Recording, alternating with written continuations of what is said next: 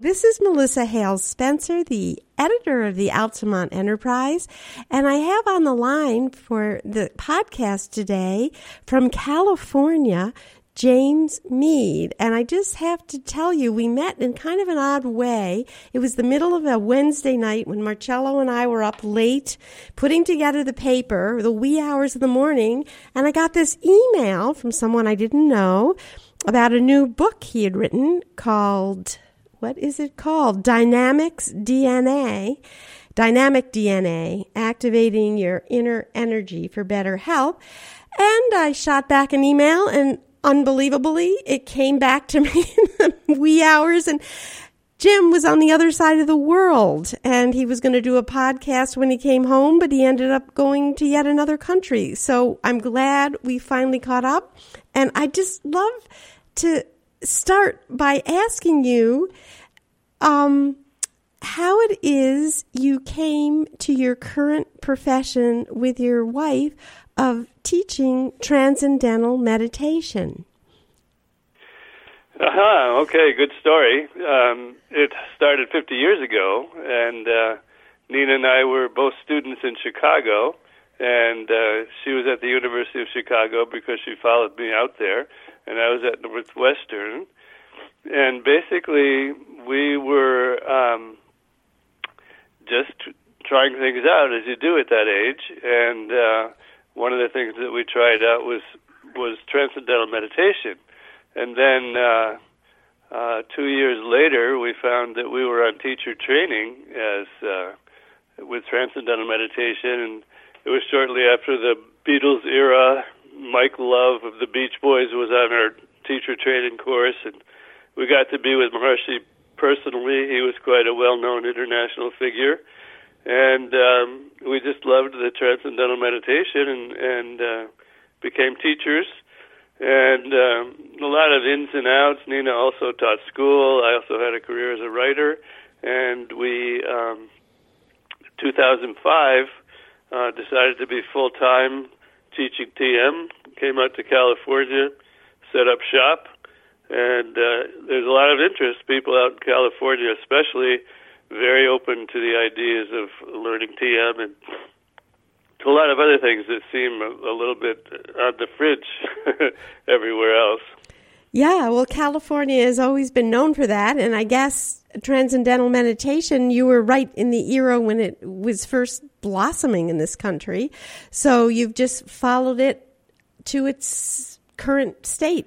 Um, just to back up a little, I don't know, our readers might have noticed two letters from you recently. One was a, a really kind of sweet tribute um, to the late Carol Romer, my girl next door, and the other was kind of capturing the many celebrities that you've met in your career.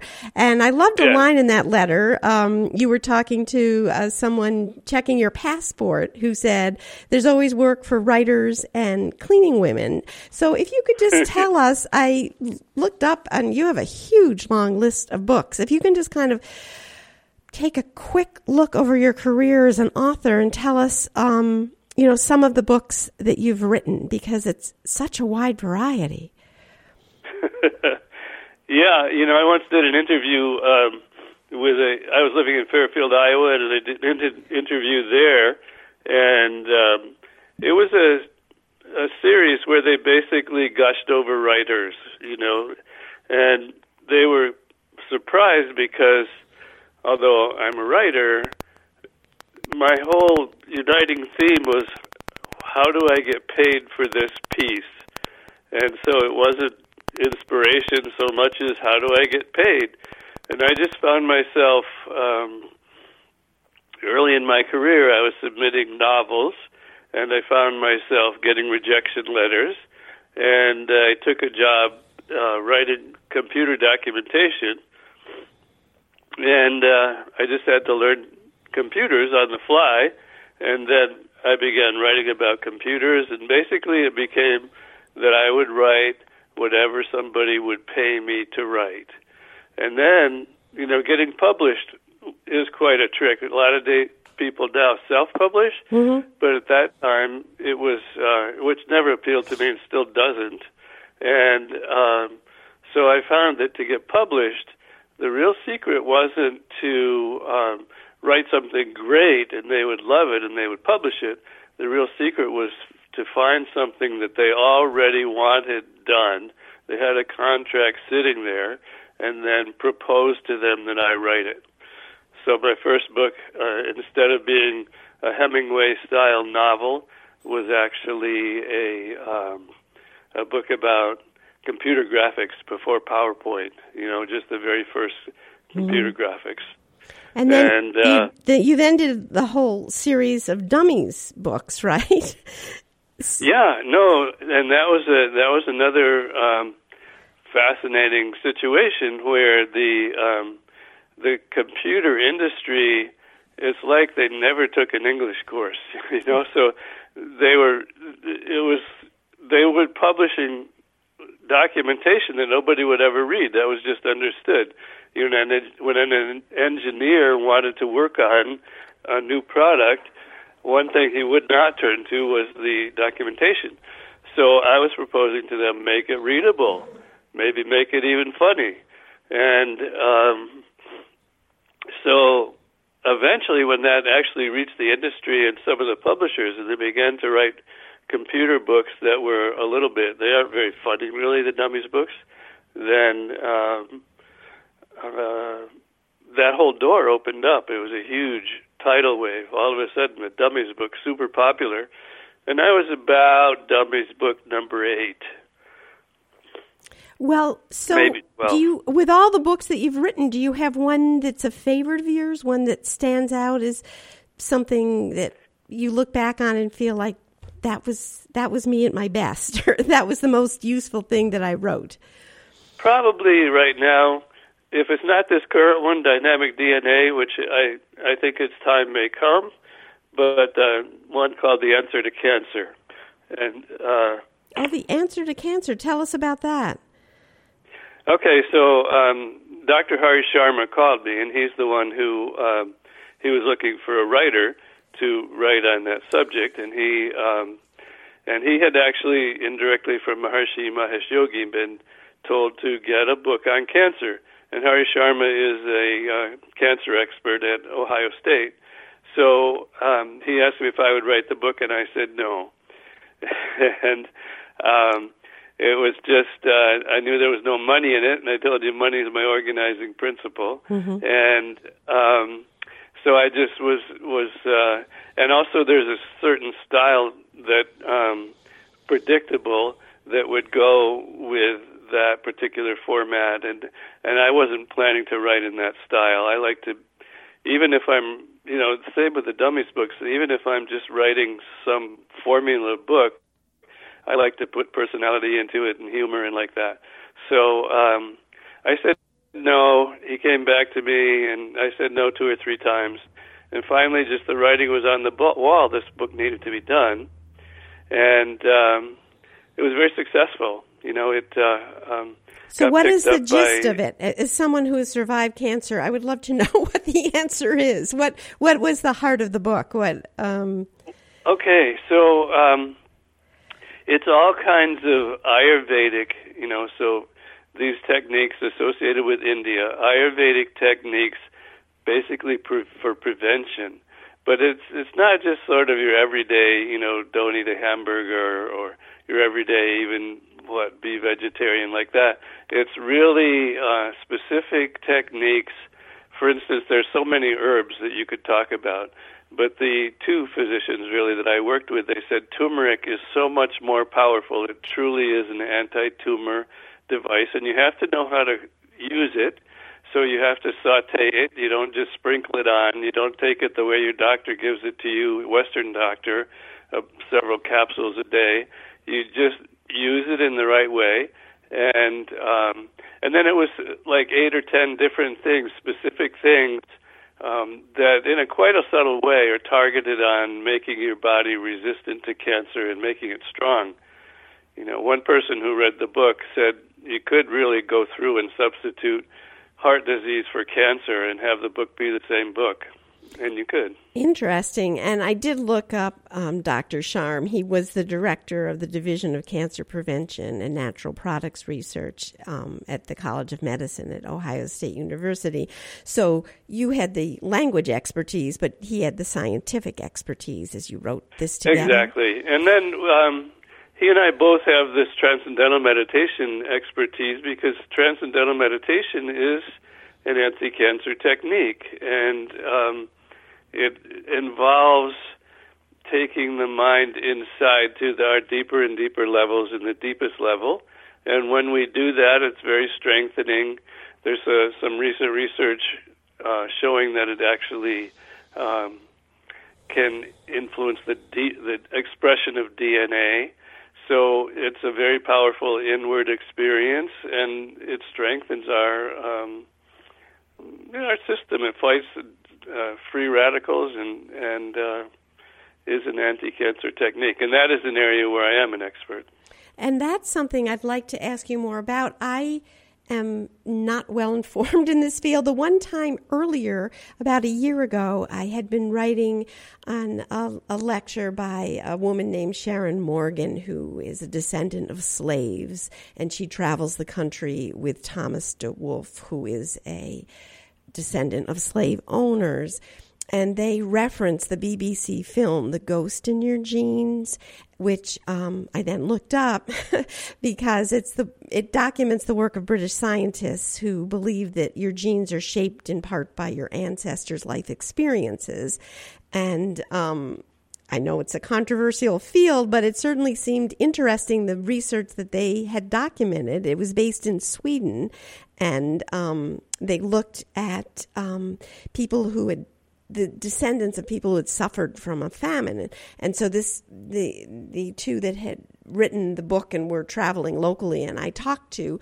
were assuming that the same kinds of changes in DNA could have taken place because of slavery, and I just don't know enough about it. But if you could kind of fill us in, having written a book on the subject um, about the basics of how how that would work, um, that would be interesting.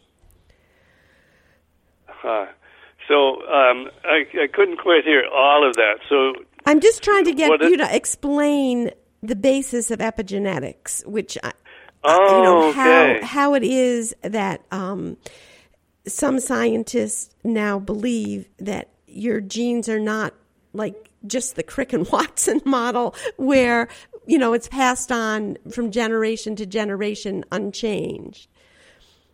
Ah, beautiful. Okay. Yes, and so well, the new discovery is, you know, it that is true. The old model is that the actual um, DNA doesn't change, but what completely changes the whole ball game is one word: expression. The expression of the gene can change, so that um, maybe you're born with a predisposition towards a particular disease, and uh, that doesn't mean you're going to get it because um, you can change the expression of that gene so that really, as far as it performs, um, you're healthy and you don't get that. And it involves things like diet and, and uh, healthy lifestyle and also specific recommendations for uh, eliminating stress and like that. But the uh, epigenetics means on top of, and basically the genes uh, can express even perfectly. You can be born with a set of a genetic makeup like everybody is that's both good and bad, and then just go in and work on the ones that are bad until, as far as they're expressed, as far as their behavior, you're good. Yeah, well, one of the things you had sent me a list of kind of topics that you're interested in, and you had listed family curses. And um, yeah. I know from my own cancer experience, I was at Memorial Sloan Kettering and part of a experiment. They were interested in looking at mutated genes, and they found that one of my genes had mutated. So that I can understand. But this idea that you had mentioned in this email had to do with beyond like a mutation in a gene. You said some things outside of the body, like accidents. How how would that how would that be something that could be? That, go ahead. That's a great question, Melissa, and, and it's very fascinating because we all observe these things. Um, you know, and and um, my family has um, a history of anxiety. It has a history of heart disease, and um, but also of certain kinds of behaviors that um, you know. My father was quite the ladies' man, and some of that it doesn't have to necessarily to do with anything in your genes, but he um, was um, was quite active in the romance front and um, so, uh, or you look at something like the Kennedys, who are kind of noted for they have tragedies strike, but they're different ones. Some of them seem physical, and others, you know, a skiing accident or a plane crash. What's going on?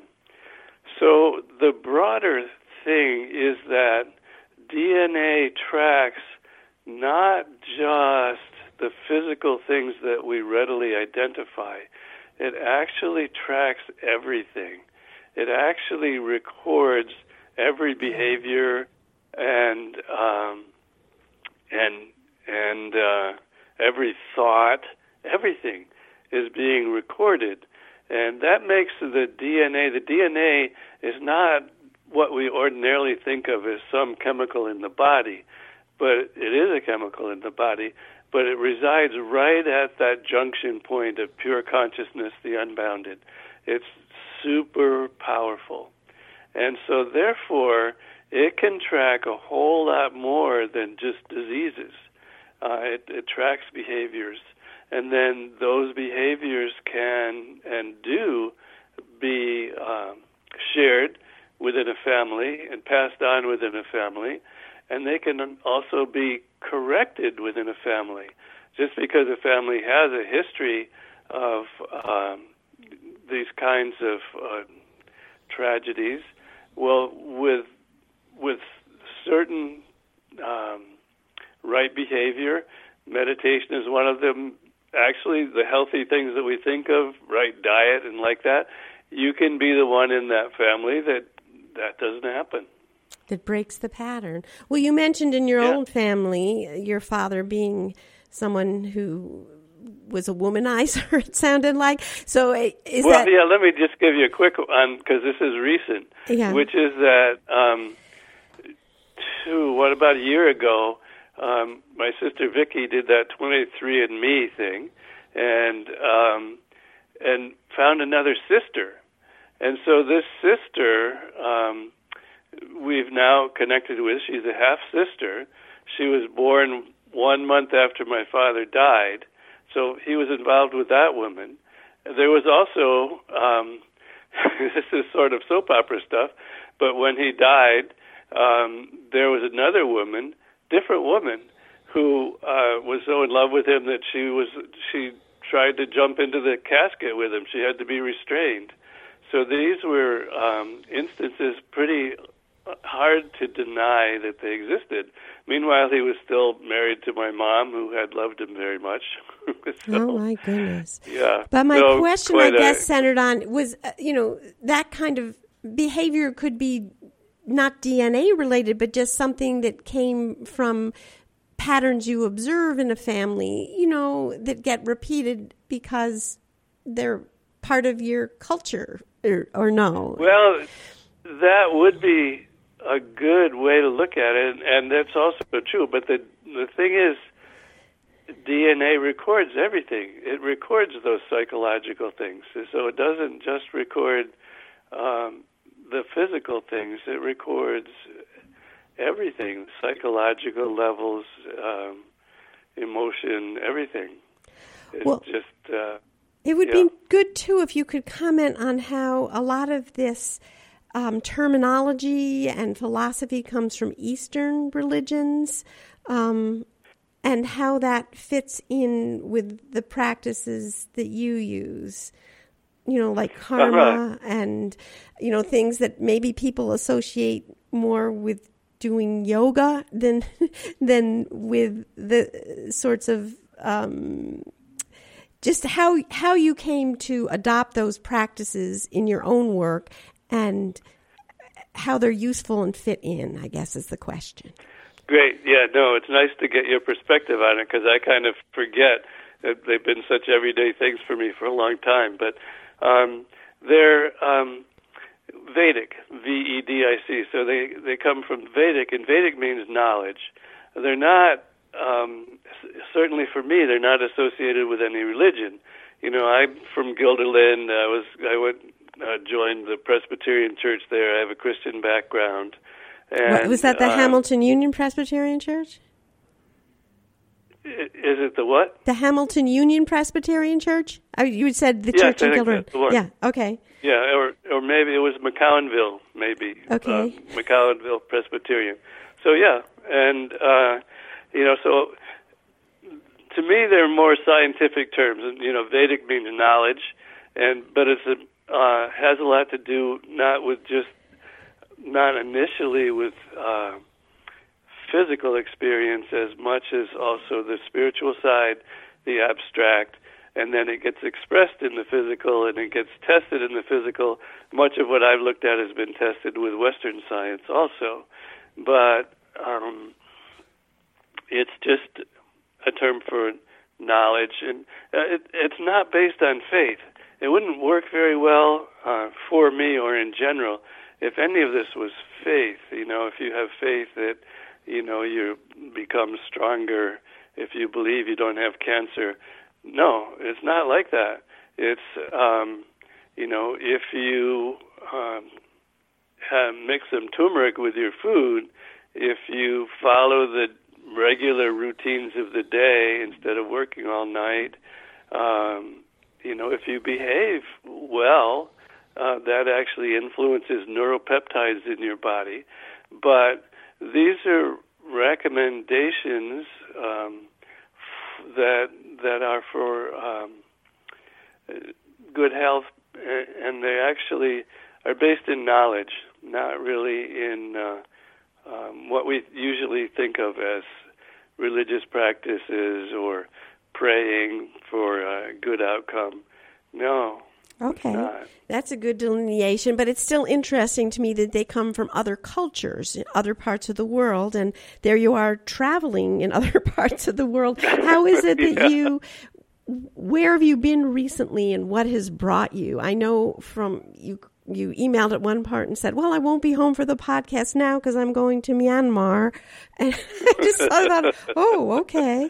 But how do you make those travel connections, and where is it you end up going, and why? Yeah, it's interesting because yesterday I was signing up, or like a few days ago, I was uh, signing up with a physician, and, uh, they asked me, um, "Well, have you been overseas recently?" And so I said, I didn't realize it would sound so strange to them. I said, "Well, I was in China, and then I was in Thailand, then I was in Myanmar." Then I went back to uh, Thailand. Then I was in Japan, and, and they were like, "Boy, I want to be your friend." Right. so, but so, how is it that you f- come to those places? What connections bring you there? So um, we also it's the TM Transcendental Meditation Tech uh, connection. Uh, Nina, my wife, uh, teaches at a university in Thailand that has a uh, a basis in transcendental meditation. When we went to uh, Myanmar, um, it was because there was a school there that was very interested in bringing transcendental meditation to its school population. And uh, so we went there to set that up. And, um, you know, so that's the connection. I've actually lectured all over uh, in Asia, and uh, but not just Asia. We spent three or four months in Jamaica, um, starting a school project, school uh, teaching TM in a school. We have many stories about the turnaround that uh, happens when these students. It was a very very rough school in Jamaica, Mm-hmm. and even with just preliminary teaching of TM, it they became much more attentive in class. Well, that might be a good place to end this podcast to hear from you because our time is rapidly running out. Just if you could put in a nutshell, which may be hard, what exactly is transcendental meditation? I mean, I think a lot of us think of it as people just repeating words quietly for a number of minutes every day. But if you could kind of give us the philosophy of it and how, for instance, in this Jamaican school, it transformed people, just how does it work? What yeah. what is it? Thank you. I'm glad you asked me that. So um, I lecture on this every day, but I put up a chart and it says it's simple, natural, effortless, mental procedure, practice twice a day for 20 minutes. And the thing is, when we practice transcendental meditation, the mind goes from our surface everyday thinking level to deeper levels. And I explain, deeper levels are like um, instead of being on the surface structural level of a piece of wood, you're on the molecular level. And then there's a deeper level, the atomic and subatomic level. These are real. The energy is different. And when we take the awareness to those, there's more energy, more orderliness, and more power. So, what we do when we transcend in transcendental meditation, the mind goes from the surface and it actually effortlessly goes to these deeper levels, and the deeper levels have um, very much strengthening influence, more orderliness, uh, clearer thinking, and uh, actually better health. So that's what we gain by taking the mind within, and it's so powerful that we really have to make sure that people only do it twice a day for 20 minutes. Why? Uh, what would what would happen if you did it more? What what would the power? How? well, it's a little hard to predict. Yeah. You know, it's like Xan- Xanax is a popular antidepressant. You know, what if you take more? Well, different things can happen. So the TM it gets the body's own pharmacy working more powerfully. Sometimes people, uh, if they don't follow our training instructions, maybe one guy just said, "Well, so like I was spaced out a little bit. I forgot what I was doing when I was shaving." Yeah, that mm. can happen. One guy found himself being very emotional, thinking about his mother and his sister, and we were like, "I'm sure you love your mother and your sister, but if you just do 20 minutes twice a day, you'll kind of have a more balanced thinking towards them." And do you you yourself do this? The 20 minutes twice do I do the transcendental meditation? Yeah, every day? It's part of what you do every yes. day. Oh, wow. Yes, yes. So, yes, every day. Um, and uh, every day since I learned in 1970. So. And this was when you were in college, you said, was it? Uh, yeah, I was just yeah. finishing graduate school, finishing my PhD and uh, and that was and, in English at Northwestern. Are you ever going to go back and write that novel that you first started out with, or you've moved on and are happy in where your life is? Um, you know, there were about three novels, and probably mm. when I write a novel, it'll be different from that. But I think you're right. I should, uh, you know, you should definitely write a novel. I I love writing um, in in a very what engaging style, and I love to put in stories. But a lot of times I get uh, attracted to nonfiction topics so that uh, people can know, like with this dynamic DNA. So I put in a lot of stories in there, but um, I I like it that it's actually talking about something um, that people know is real and and that can be measured and tested scientific. Well, great. And I thank you for your time and your expertise and your letters to the editor. And with that, we're over and out.